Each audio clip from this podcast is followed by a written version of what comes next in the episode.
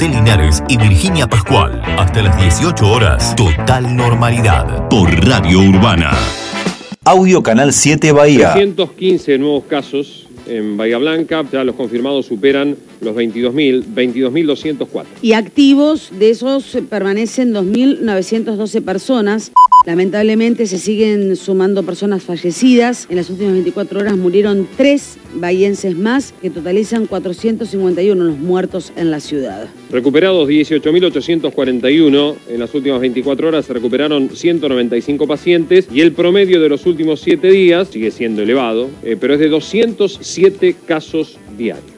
Y esta es la ocupación de camas. Empezamos con la información de clínica, está ocupado el 67,9%, de un total de 212 camas. Hay eh, pacientes con coronavirus 135 y 9 que están en estado de sospechosos. En terapia intensiva COVID, 7 camas desocupadas. No hay camas disponibles en el municipal, en el HAM, en el español y en el italiano. Y los respiradores están ocupados en un 84%, del un total de 43 máquinas, hay ocupadas 36 y 7 están desocupadas.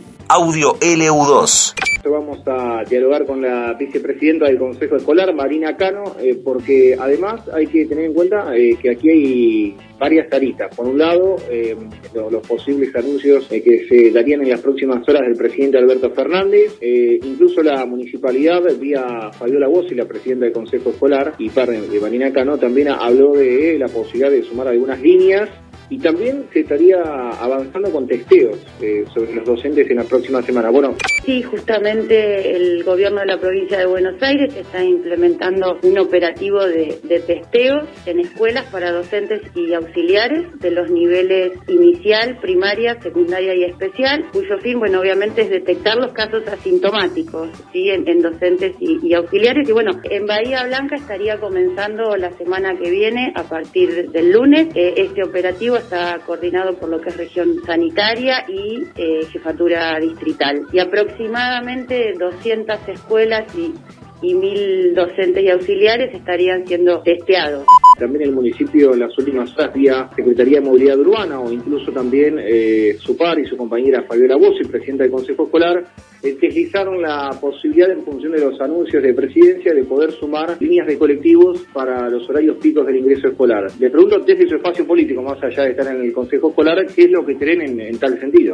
La realidad es que considero que es fácil hablar de, la presencialidad, pero bueno, hace dos meses que, iniciamos con la educación presencial y recién ahora el municipio está analizando el transporte. Es decir, mm, por un lado, eh, en su momento se decía que se había reducido el, el, uso de, los estudiantes y sus familias del transporte público y por el otro lado van a implementar un, colectivos, digamos, para los horarios picos. La realidad es que hace dos meses que iniciamos con con las clases presenciales. La verdad que, que recién ahora eh, el municipio haya tomado cuenta de esto. A ver, porque a muchos nos resulta eh, incómodo. ¿Le parece adecuado eh, una discusión política en torno a este tema de la educación, la presencialidad y otras?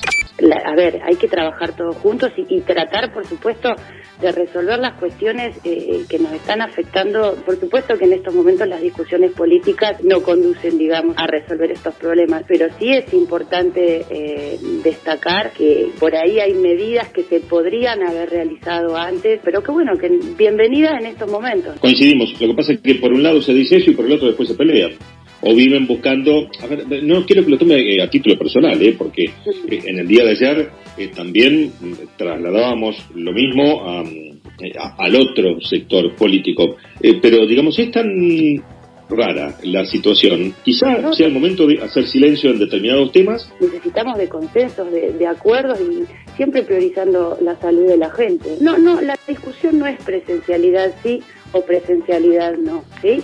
Eh, el tema acá es priorizar, obviamente, eh, la, salud de la comunidad educativa. Nos vamos al teléfono, está eh, Laureano Alimenti de Región Sanitaria. Audio, la Brújula 24. ¿Cómo estamos hoy? Tenemos un diagnóstico que tiene que ver con una aparente bajada de la velocidad de, casos, pero una cantidad de casos activos muy alta. Tenemos que seguir viendo cómo disminuir esa cantidad de, casos activos. Eso es en relación al escenario epidemiológico.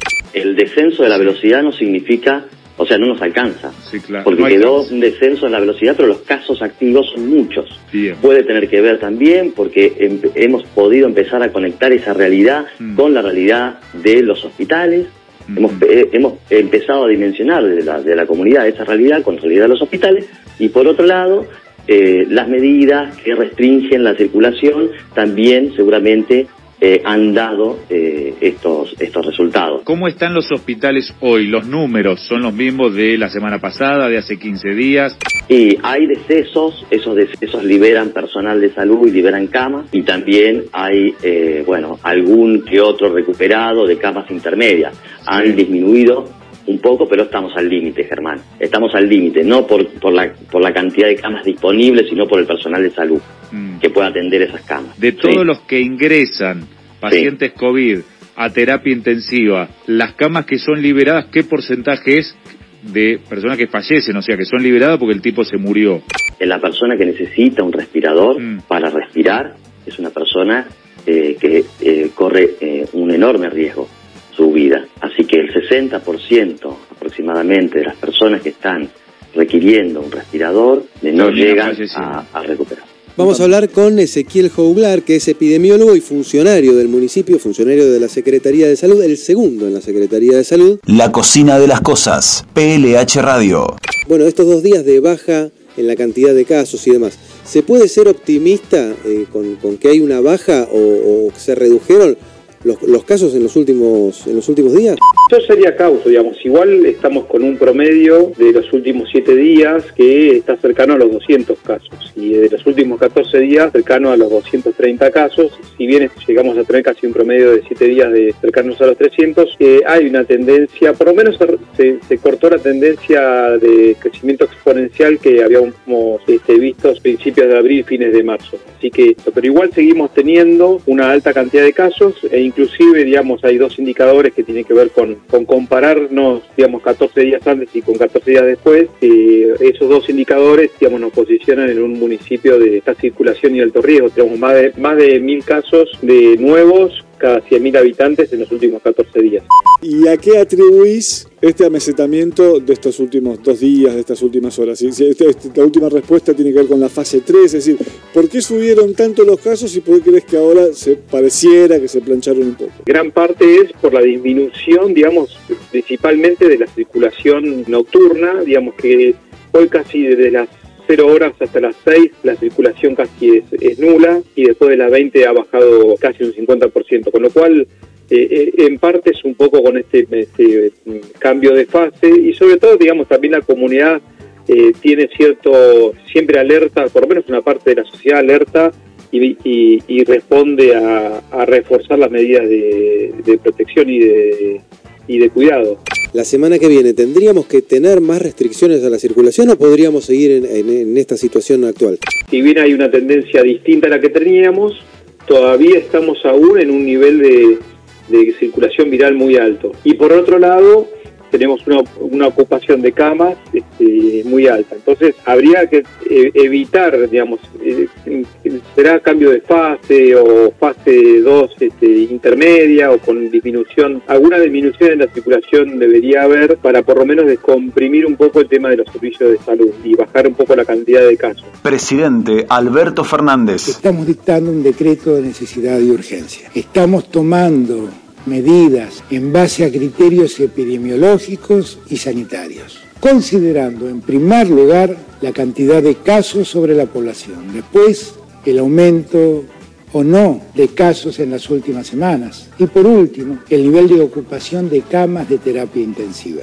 Hay zonas de bajo riesgo, de medio riesgo y de alto riesgo epidemiológico y sanitario. Y existe una cuarta categoría, aquellas zonas en situación de alarma epidemiológica y sanitaria. Para el conjunto del país se mantendrán hasta el 21 de mayo las mismas medidas que están actualmente vigentes. José Linares y Virginia Pascual. Hasta las 18 horas. Total normalidad. Por Radio Urbana.